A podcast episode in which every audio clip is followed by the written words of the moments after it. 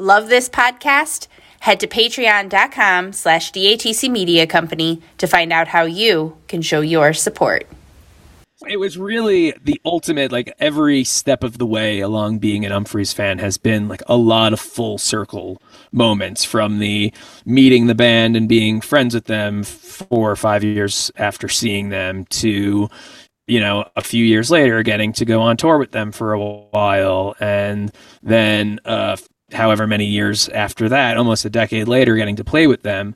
Um, you know, it's just, it's been very, uh, humbling uh, and very rewarding, you know, to say the least, to be able to play with musicians of that caliber and especially musicians who had like a direct effect on like changing the course of my life as a musician and someone who thankfully gets to be a musician for a living.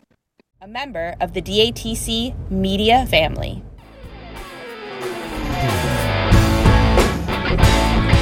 This is Dropped Among This Crowd, a podcast that dives into the music and community of improvisational progressive rock band Umphrey's McGee. Each episode will feature a rotating schedule of insightful show recaps, interviews with members of Team UM, as well as musicians who have been inspired by the band. This is your place for the latest news and happenings in the world of Umphrey's McGee, keeping you informed on what's going on or where you can catch the next show. I'm your host, Sara J.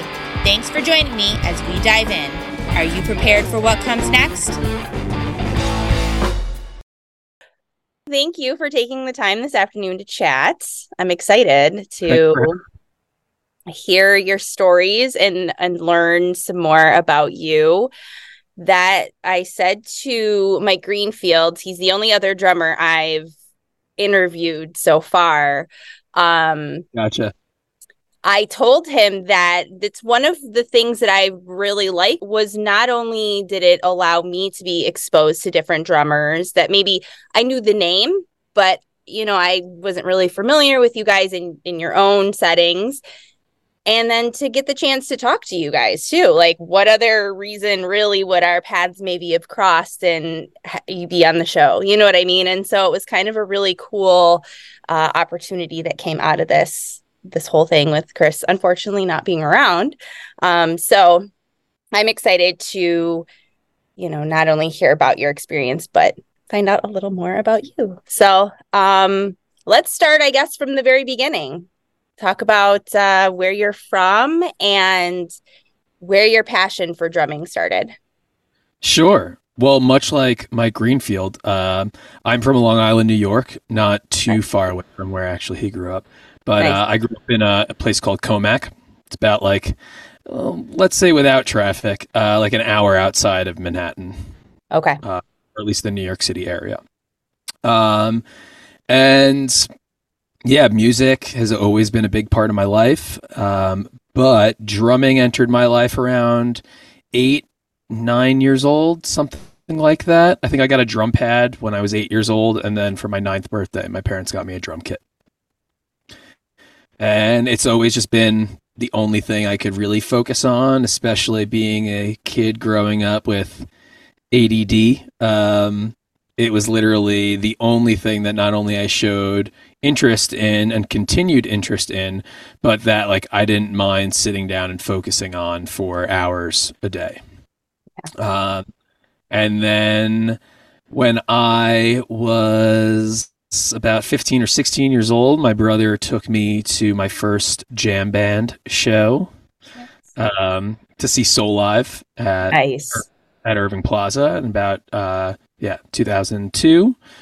And it forever changed everything about the music that I listened to. You know, I knew some jam bands uh, before that um, just whether the historic ones or having a, a cool dad who played guitar and found out about Phish in the early 90s. Um, but O2 was really the beginning of me like figuring out what it was musically that I loved and enjoyed and could find on my own. Um, and the New Deal was one of the the first. And then shortly after that, in 2005, my friend was like, you got to go to this thing, the Jammys with me. uh, in New York City. It's a great time. It's like a five hour event. All these musicians get to play together, like an award show, but I'd say like the majority of it is music performance and went and had a great time. And that was really the first time I saw Umphrey's.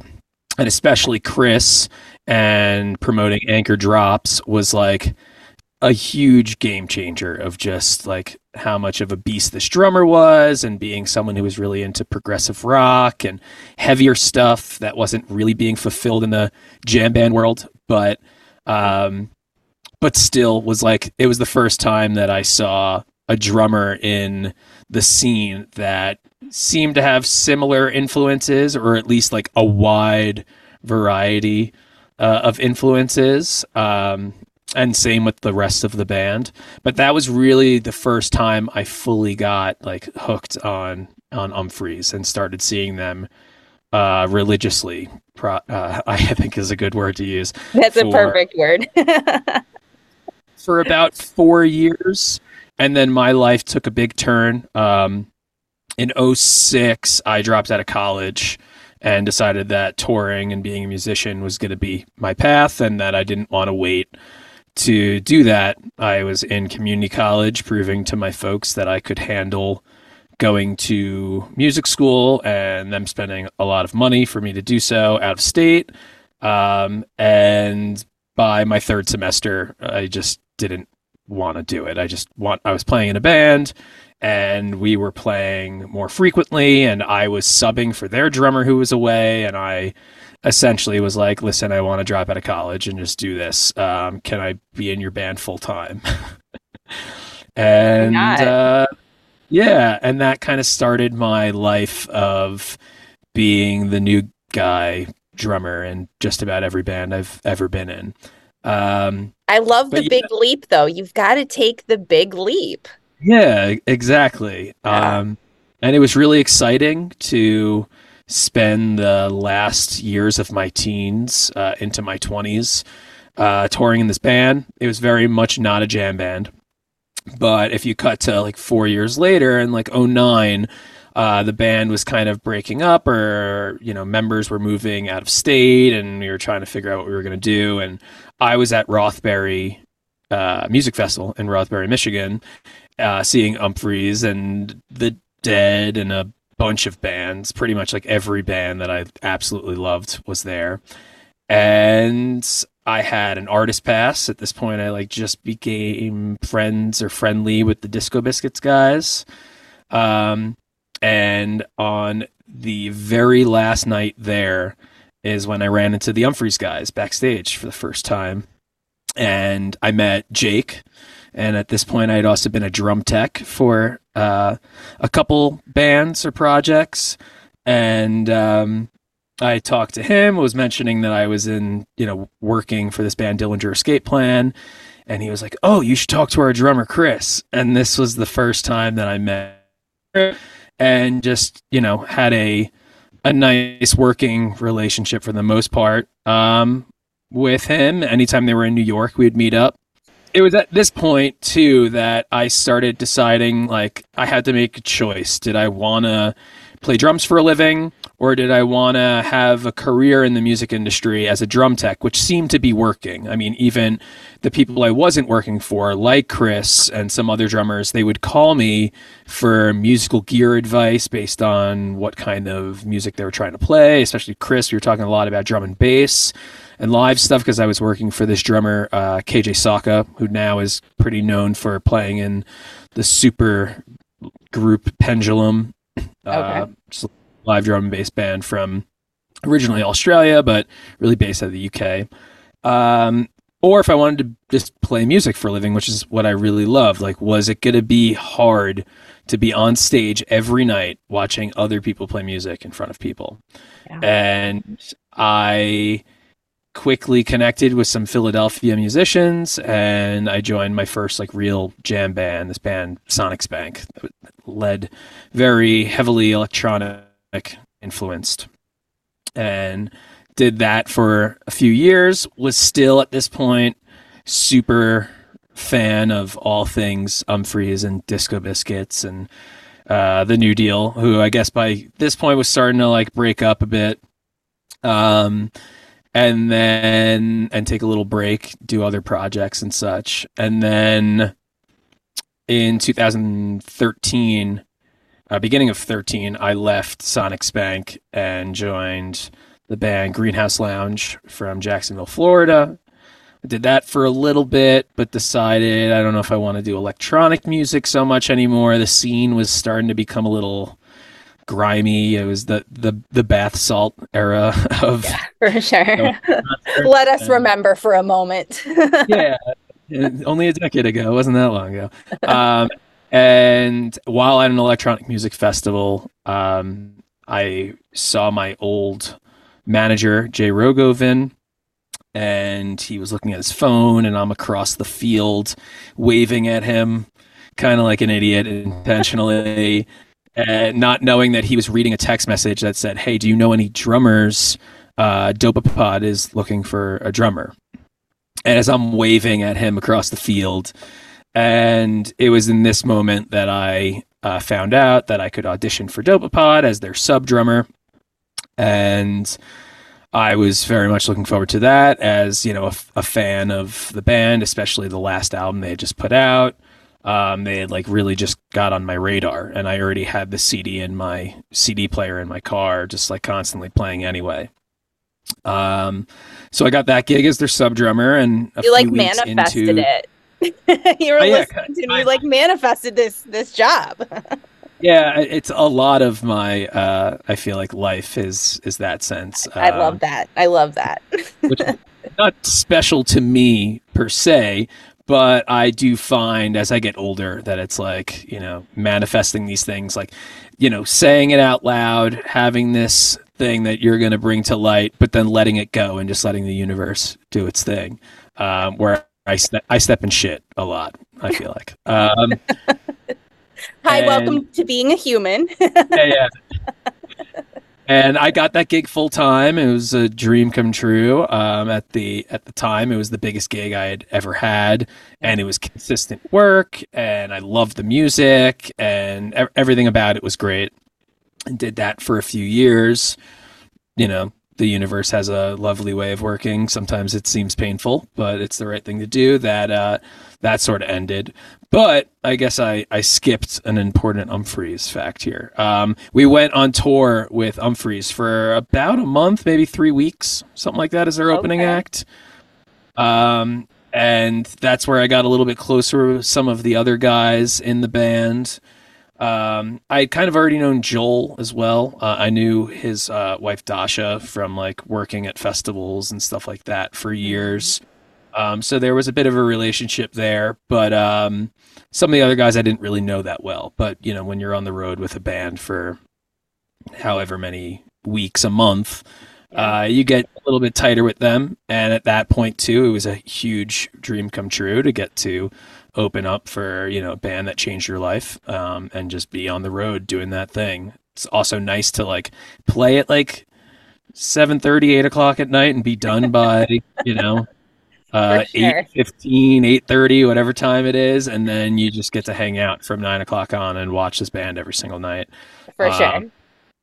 and that was also the first experience of realizing the importance of the crew and company that you keep around. The Umphrey's organization i've said very vocally for years now is i think a really good role model for how a band should tour and how they should treat their crew and they really are like a family. And those guys were very clear cut in what it is we should do and um, you know, just being a professional organization and the gear that you should buy and taking your job seriously and all this different stuff. Down from like the first day, like rule number one, don't go over on your time. Like we had we had a trial run of a show in the Philadelphia area and essentially they were like just don't go over and then you can open for us again. But if you go over, like if it's either end two minutes early or end a minute late, go two minutes early, uh, which is a valuable lesson to learn. It is um, a valuable. You can just were, apply that to so much in life. yeah, exactly. So, um, yeah, it was a wonderful experience. It was 2014. uh, fall 2014. Um, and yeah, life kind of just went on. I left Dopapod. Um, long story. We don't have to get into that in this podcast. I think most people know kind of at this point, but their drummer came back. Um, and then that's when I kind of made another shift in my life of I'm going to move back to Philadelphia. Uh, at this point, I, I never really moved to Philadelphia, but being in a Philly band, uh, it always felt like home. I did live um, with my bandmates in the old Lotus House. Nice. They were there for uh, from like 2001 to 2011, something like that, and then we took over their house from them. Nice. uh, which is interesting. For sure. That's a whole thing that we yeah. definitely probably need to get into at another time. That's for like the Patreon exclusive people. Yeah. We'll put that over there. exactly. Um and yeah, so I was there for a little bit, but being a starving artist and just not working that much, pretty much I don't recall ever making money with Sonic Spank. I just kind of lived on the road for free, which was fine. Um, and yeah, so I finally moved back to Philly, being that like I needed to be in a city that was maybe cheaper than New York. Um, I still wanted to be in the Northeast, and just having kind of roots in the Philly music scene, it, it seemed like the smart choice because Philadelphia is an amazing city. First off, there's a lot of history and culture. There's amazing food it's a great central hub in the Northeast. You can pretty much be in just about any major market in the entire Northeast, greater Northeast area of the United States in like six hours tops, you know?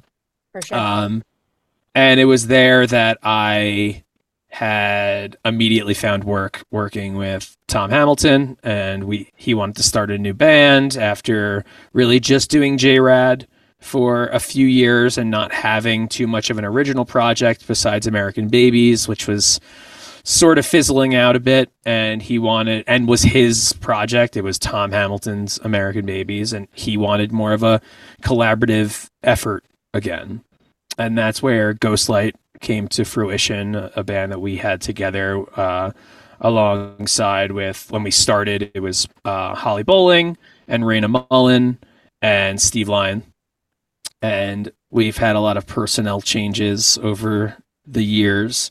Um, Holly left at the end of last year. The beginning of last year, we had uh, Taylor Shell from Turkuaz join the band, and now we're a bit on, on, just like a bit of a break from doing that. But I found myself immediately in that situation, so Philly seemed great. I had played a little bit with uh, Conspirator, the Disco Biscuit side project, for a little bit as well um, or I did a show with them in 2012, and then when I moved to Philly, I immediately had a couple shows with them again, which was really nice. Um, and then at this point, I was also playing in RAQ as soon as I got out of Dopapod. We nice. kind of did a switch switcheroo. Their drummer at the time was Fro, who was the drummer of Dopapod before me. And then when he joined Dopapod, I went to RAQ. It's a whole I love this. Thing, I love this. It was it was it was pretty funny, but um, and then yeah, um, that's pretty much what I had been doing up until uh the pandemic hit. Uh, where now I have another band with Tom Hamilton called More. Okay. We don't play that often, but we've had some cool opportunities like playing at uh, the last playing in the sand I was going to say last year, but I guess really the beginning of this year. Or no, maybe it was yes, it was the end of last year. I can't remember. My timeline's getting time but, is such a mind fuck lately. yeah, it's been a, it's been a long year. Um, it's been a long like yeah. three years. yeah, and you know it's funny once again how the universe works. You know, my band's kind of on a break, and we've lost all the you know different band members and we just needed some time to kind of rethink it all through and as i'm freaking out about what am i going to do and play you know at this point we had been about a year or so out of like pandemic life you know concerts are like at this point fully open again and whatnot but i'm still not at this like playing 80 100 shows a year uh realm where like i kind of like to sit i feel healthiest at like 80 no more than 100 traveling shows a year. For sure. Um, and I'm back in this. I don't know what I'm doing next year. And that's when I got a call to join uh, the New Deal on Jam Cruise and play with them, Nice. which being being a fan for 21 or so year 22 years was huge for me considering they were really the band that started it for me. My brother might have taken me to that Soulive show which opened up my world more but they were the first band that a friend of mine showed me that i could not believe what this band was able to do. It i'd never heard musicians play electronic music like that. I always thought it was just computers drum machines stuff like that. Um so it was you know the thrill of a lifetime to be able to do that. And you know especially Stasik being on the boat the entire time. This is where like my relationship with Umphreys got even tighter because those guys have known each other for you know going on 25 years now. Yeah. um so it was a cool experience getting to just hang with him and that whole team for you know an entire weekend. Some of the, the most of the guys didn't get on the boat until the last couple days. But you know it's just always cool. There's part of me that's like i worked hard to get here and sit at this dinner table with and be a part of this band that i've loved for 21 years while also eating with you know the members of umphreys and then there's part of me that's like this is absolutely insane. Like i don't know how i got here a little Um, bit of being- magic and a little bit of hard work. That's yeah that, that's how you got there. Exactly. Um, so it's been an interesting ride with them. Uh, and then when I found out about Kris and needing to get some surgery, um, which you know is I can't imagine what he's been going through with that. You know, I know uh, for me as a drummer, if I wasn't able to play my instrument for however long, and you have this, you know, cycle of things that you go through as a musician with how many shows you're going to play and traveling and just finding a healthy amount. I feel like once again another Umphrey's business move of like they've really nailed down the how to be a professional musician while also like have a family and a life outside of it.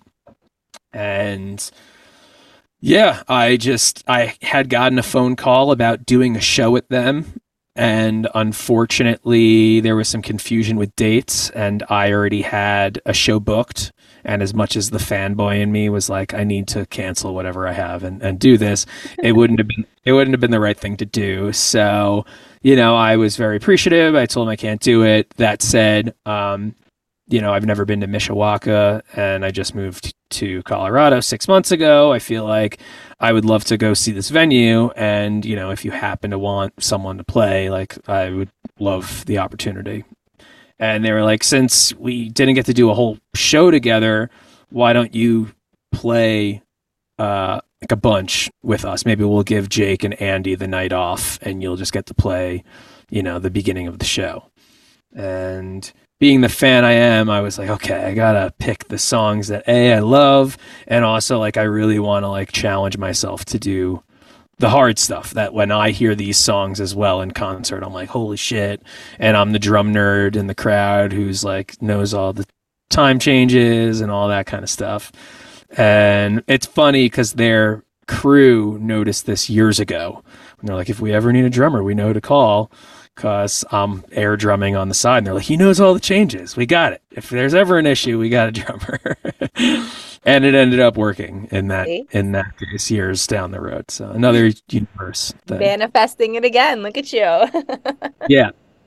Um, and yeah, it was an amazing experience. Um, you know, I knew I wanted to play Hurt Birdbath and Jajunk. And then I kind of was just leaving up to them, you know, what else I would do, if anything else. And, you know, a little change in pace, plus no one had played it, I don't think at that I don't think anyone played any of those songs the whole tour, which was also part of like I looked at all the set lists and I listened to uh, at least chunks of each of the shows to be like, okay, what do I want to play that's just going to be different? Being a fan and knowing, you know, that there are certain songs I would want to hear. And also, like, if I was following this, especially a huge change of like, you know, Kris is a beast of a player. It's, it's massive, massive shoes to fill. For sure. Um, But that said, like, what would I want to hear? And I wouldn't want to hear like too much of the same thing, even if you're not at the shows. You know, fans are always listening to the tapes, especially since everything gets released on Nugs these days. Mm-hmm. And within like you know a couple days max usually. So sure. uh, there was some planning involved. And then woman wine song came up which was fitting because the first Umphrey's show i ever saw at the Jammys was with huey lewis. And i'm a huge huey lewis fan. You're like killing me right now. And then of course. and then and then, and then to, yeah and then to pick a cover um you know, being a huge Huey fan, I was like, okay, let's do a Huey tune, and it came down to. I can't to, even with I, this.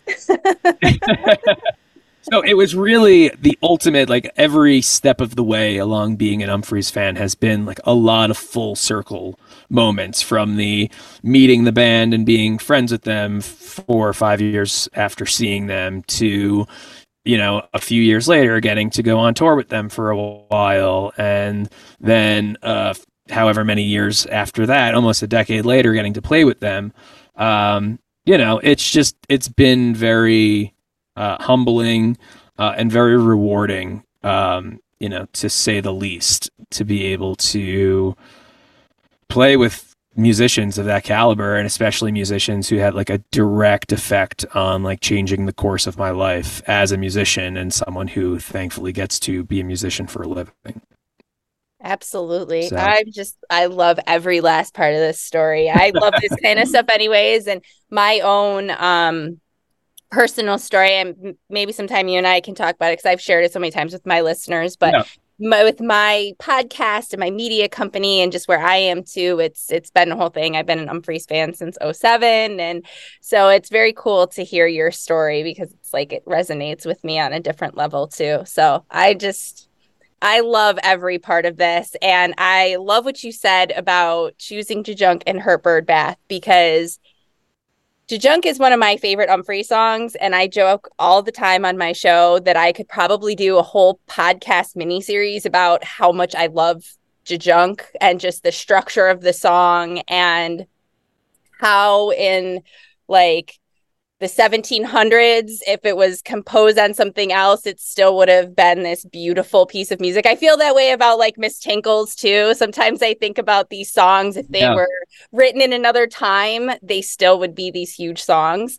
Um so when i saw that not only they like open the night with jajunk which always piques my interest anyways but that you were sitting in and that's where you were starting i was just like okay, I see you. I see you. Like you're coming right out. You're like, all right, let's go, boys. Let's do this. I love there was a there was definitely a lot of intention in that, but also there was a moment a couple days before because I don't really play double bass drum too much anymore, and I've definitely it's never been my strong suit. The thing about it is that to be drum nerdy for a second. Like if you're not very comfortable and loose and you tense up, even if you can physically play that fast, let's say six solid 16th notes across, whatever, that might not mean anything to a lot of people. But um, if you are tense at all, you are immediately like it. It just won't happen. You need to like be confident and super loose. And so it took this like, okay, I got to break out the pedal, and I'm gonna start really slow, and I'm gonna work on these exercises, and I'm gonna copy my hand speed exercises, and I'm gonna do the same thing with my feet. And I got really into it. But about a couple days before, I was like, I think I might have messed up. Like I don't know why I picked these songs to to play not only is there just a lot going on, but it's physically demanding as well. It's not just that there's a lot of changes, it's that, you know, Kris is in like full Kris beast mode. And, you know, I had to do a lot of like, okay, I'm going to learn the record and start there, but then I'm going to start listening to different live versions so that I can, you know, like get out of my head of that, like, this is how the part has to be played and not just that, like, there's some, there's a lot of freedom with it um, especially with Kris. He's he's one of the more musical um, drummers out there, not only in like voicing around the instrument, but like mimicking and following a lot of what the band is putting out rhythmically. So, um, but there was a moment where I was like, oh, I think I need to call them and just like pick a, like maybe I should maybe I should just be playing triple wide or something with a four four beat, you know. Um, but they were really happy. Um, I got a lot of compliments from the band, and at a certain point, I was like, "This is all like I'm the one who should be thanking you guys." Like, you know, I I appreciate it. This is amazing, but also like thank you for this opportunity to be able to play these songs because like I definitely had childhood moments of playing in my parents' basement to this these records. So like it's a whole it's a whole other ball game to be able to like you're in the band essentially you know actually well te- technically you are in the band but i mean like uh it, i had a brief moment of like oh this is what it's like if i was in Umphreys. yeah, no for real though yeah yeah and uh, yeah they were it was just a wonderful experience i can't thank all of them enough for giving me the opportunity but yeah it was it was pretty funny after for just like thank you and the fact of being able to start with those songs because it's like you were saying, like coming out of the gate with that. And as a fan, I'm saying that not to like boost an, an ego and say it as someone who did it, but like no, I'm saying it too, and I don't, I don't play. You know, it's just based on being a fan and loving the song so much. And when I looked at it, and I'm like, oh, that's an awesome way to start the night. And then I saw, you know, it wasn't Jake or it wasn't Andy, and okay, let me let me yeah i got up more stage about and scotty I, was, I got up stage and i'm like wow i was just up there for 45 minutes that's pretty good you know yeah how do was, you think uh, that you were able to play these songs i mean you're so familiar with this catalog and so you you know like you said the studio versions and then listening to the live versions you know what Kris sounds like how yeah. do you still have these songs have be like Umphrey's, honor Kris's artistry and what he brings, but also bringing your own voice, your own style. Um, I struggled with that concept for years as a drummer in general of like this expectation of how you want things to sound in your head and then trying to emulate that like 100% and then when it doesn't happen you like kind of beat yourself up. So I think my approach to it was very much like I know how uh, these songs should sound and what I need to do, or at least attempt to do that. So I spent, you know, the week or whatever it was, the amount of time I had um, to prep the songs. Well, at first, I also had a long list of like I'm supposed to do this whole show at them down the line, and I had been preparing for that. Um, and then because of the date conflicts and confusion, I didn't get to do it. But ultimately, when I was talking with uh, Joel about it, he was like, "Okay, well, pick you know twenty whatever songs that you feel most comfortable with, and know." And and when I first found out about it, the first thing I immediately did was like as, as I got off the phone, I immediately went to Spotify and I made a playlist of all the songs. I started from uh, local band and then I, I made my way up. And that was the realization too of like I hope I'm not insulting them in that there's a clear Scotty's a super fan and listens to all of these songs to like the direct timeline that my career became like I need to focus on doing my own music and not listen to these other bands that I like as much. So I went from like I know a good chunk of local band, but I'm going to leave off some of these songs and I know pretty much all of Anchor Drops, but I'm going to leave off some of these songs. And then like, you know, same with uh bottom half and safety in numbers and that time period of stuff. Um, and then I started getting to like the death by stereo mantis or whatever time period. I'm probably a little off on the timeline here, but and then it started to get like there were less and less songs that I felt super comfortable with, but I still ended up with a, a list of like 40. That's still really good though. And, and I finally got to the uh, writing back to Joel and being like, I, I, 34 is the best I could do. Just tell me which ones out of these. Let's go from there because I'm having a hard time cutting it down.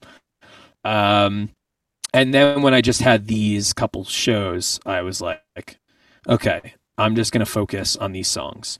And I start with this process of like, let me listen to the song and try and remember little things based on memory because there are a lot of little things I want to tighten up and then I start playing, and then I realize that I'm playing how I would play it and not necessarily how it is on the track. And I'm not the best at practicing to tracks. I love playing drums and I could play drums for eight hours a day with a band. But like eight uh, an hour of playing to other tracks and trying to have it like perfectly and how I want it to sound in my head, I get a little bored. And I have these moments in and out of how much time I want to spend.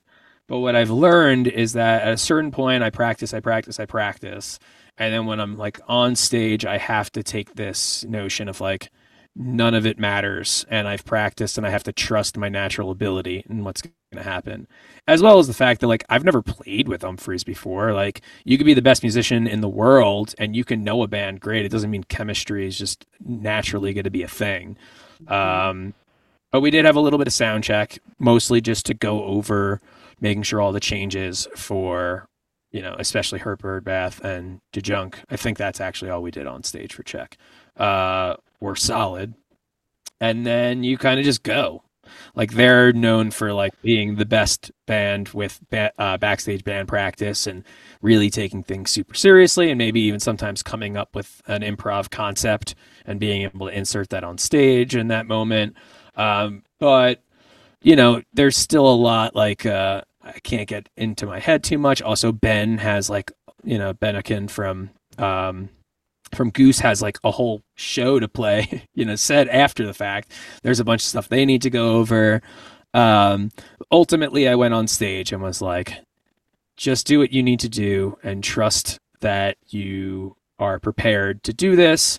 Take the little things that you like about what Kris does with these songs live, that's maybe different from night to night, or is now like a written part of the song, but isn't on the album version, but like a lot of fans would catch the differences.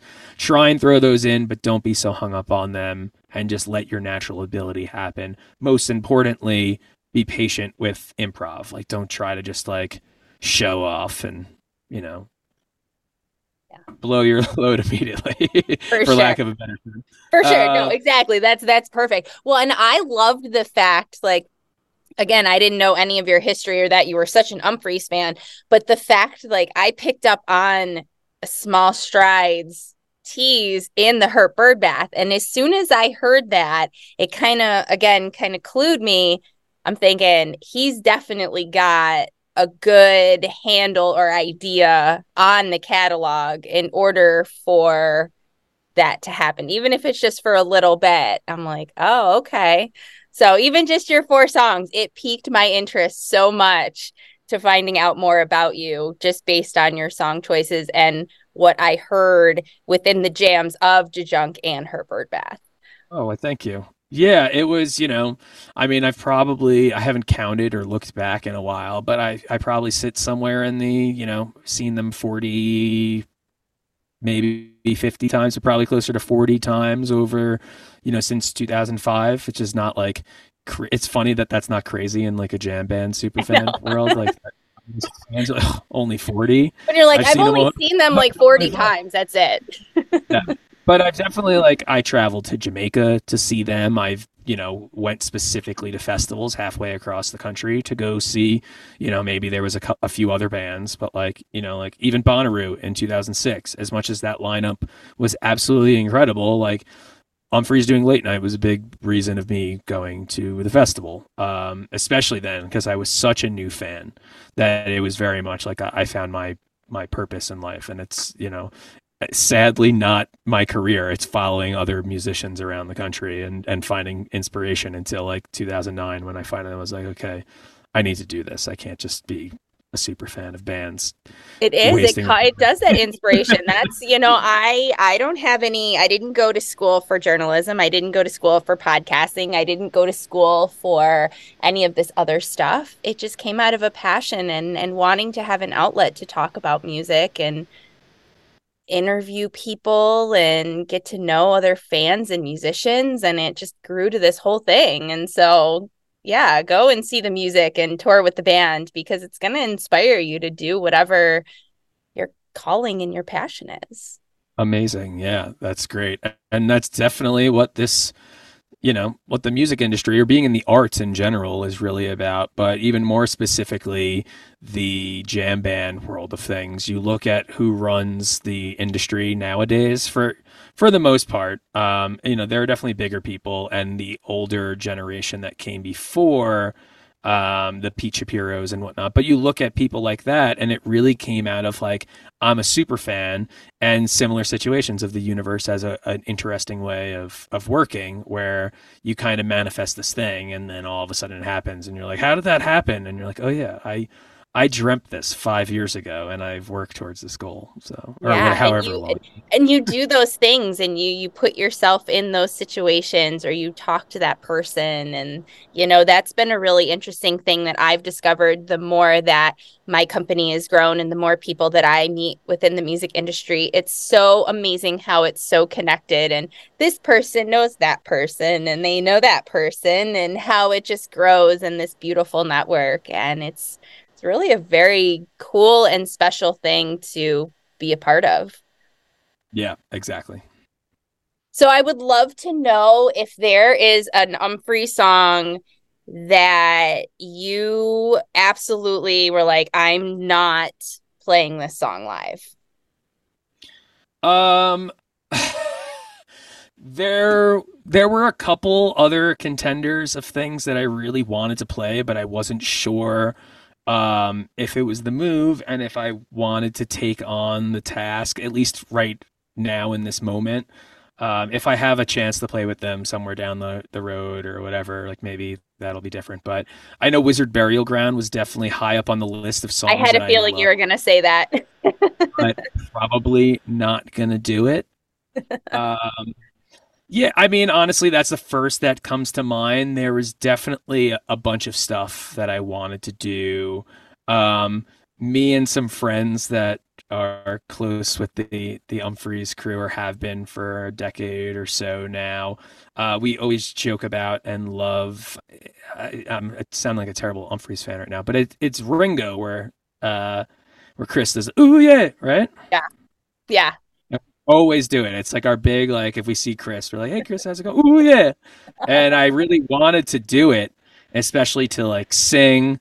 Uh, there was no vocal mic back there, and thankfully, it you know it didn't. I had enough to focus on anyway, so it was fine as it is, like I get to the big double bass drum part that I've been practicing in Jajunk for the last week or whatever to make sure that I don't mess it up because it's got like an interesting gallop. And it's not like per se the hardest thing in the world, but like if you don't play double bass drum, it's not the most comfortable thing to go right into the way that that section at the end transforms. Like you were saying, like the, the really classical section of of the piece, at least how I view it. It's like straight up something from the Baroque period or whatever. Hundred um, percent. But uh, of course, the kick drum mic started going out and doing this whole like weird thing, and I didn't know like what it was on what end, but eventually the kick drum just got like kind of cut out, and of course that's like, oh, what it is on the recording. That's what it is on the okay. recording. Is, okay. Uh, I guess okay. a cable got stuck underneath the bass drum leg. So every time I hit it, it was just like tugging at the microphone and they didn't know what it was. Um, so that's kind of what they figured uh, out. But of course, it's like in that moment. Like this is my big shining moment I've been practicing for the last two weeks. I broke out the double pedal specifically for this section. but uh but it was cool. It was fine. Honestly, it it was uh it's those kinds of moments that I like, and it's that stuff. I always say for a lot of people that it's not like the easy moments in life where things are nice and clean, you know, or being on stage where like you crush the song. It's like or or the improv. It's it's uh, is just super smooth the whole time. My favorite is when people like shit the bed and then like somehow they're able to come out of it, and it makes they this still pull it like, off. That that show that showcases true musicianship, you know.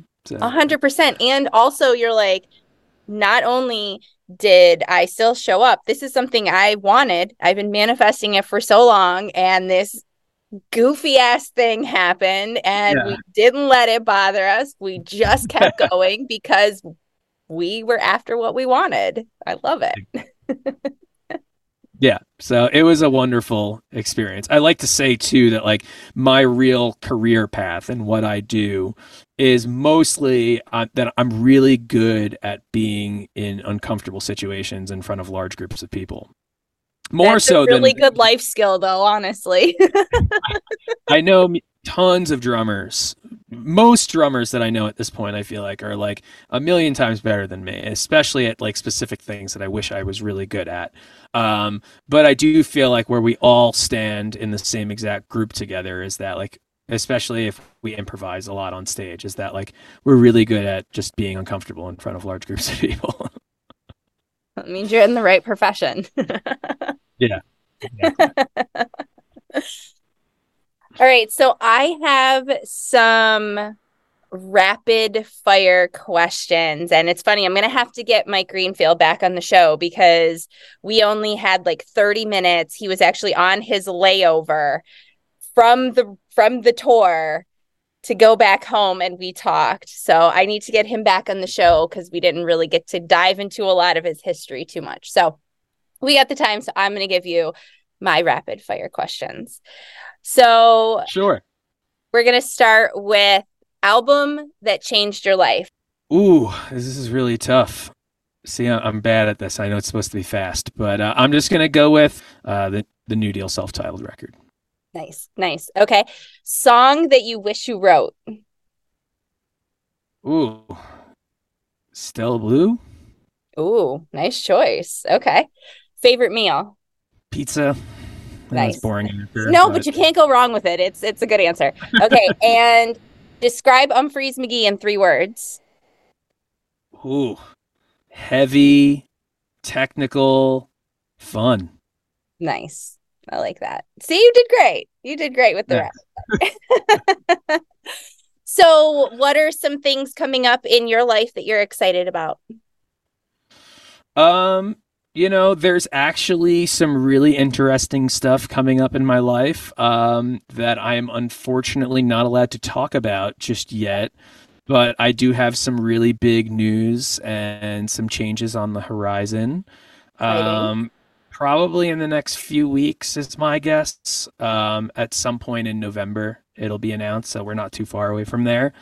But uh, so kind of just, you know, keep a keep an eye out for that. But otherwise, uh, I have a show in Harrisburg, Pennsylvania, November 10th with my band More, Tom Hamilton, and his older brother Jim Hamilton, his old bandmate Tom McKee from Brothers Past, and uh, Joe D'Amico. It's like our pandemic project, the one that played at uh, Playing in the Sand for our third and fourth show ever Nice. which is kind of crazy. Um, and then in December we have, I think December fifteenth, I want to say, uh, we're playing at Ardmore Music Hall, just outside of Philadelphia. Awesome. Awesome. And everybody listening, um, regular listeners know I will just link everything in the show notes. So if you have stuff you want to send me, um, you know, feel free to spam me and I can pass it along to my listeners. Sounds great. Thank you so much. Yeah. Is there anything else you want to to add to our conversation? No, I just I appreciate you for inviting me to do this. This is a lot of fun, and you know, it's it's nice to talk about music and especially Umphrey's and our roots of fandom and bands that have changed our life and that we get to do cool things with nowadays, which is crazy. It's crazy and awesome. And uh, life is a wonderful thing sometimes. Yeah. Awesome. Well, thank you so much. And I hope you have a great rest of your weekend. Thank you. You too. Take care. Bye. Bye.